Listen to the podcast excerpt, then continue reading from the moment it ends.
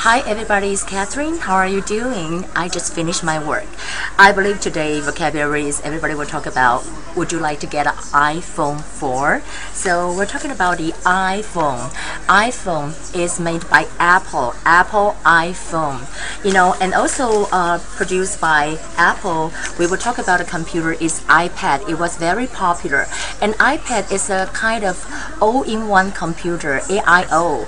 What do you mean by saying all-in-one? That means it's a computer without a terminal and without a keyboard. It looked like a screen, but you can do everything on the screen. So we call it like an all-in-one computer. We call it all-in-one and AIO. And also, you know, iPad is an AIO. And talk about iPhone or whatever we said, the HDC just launched telephone, what they call is Desire HD. They are all smartphone. For the regular phone, we call it the feature phone.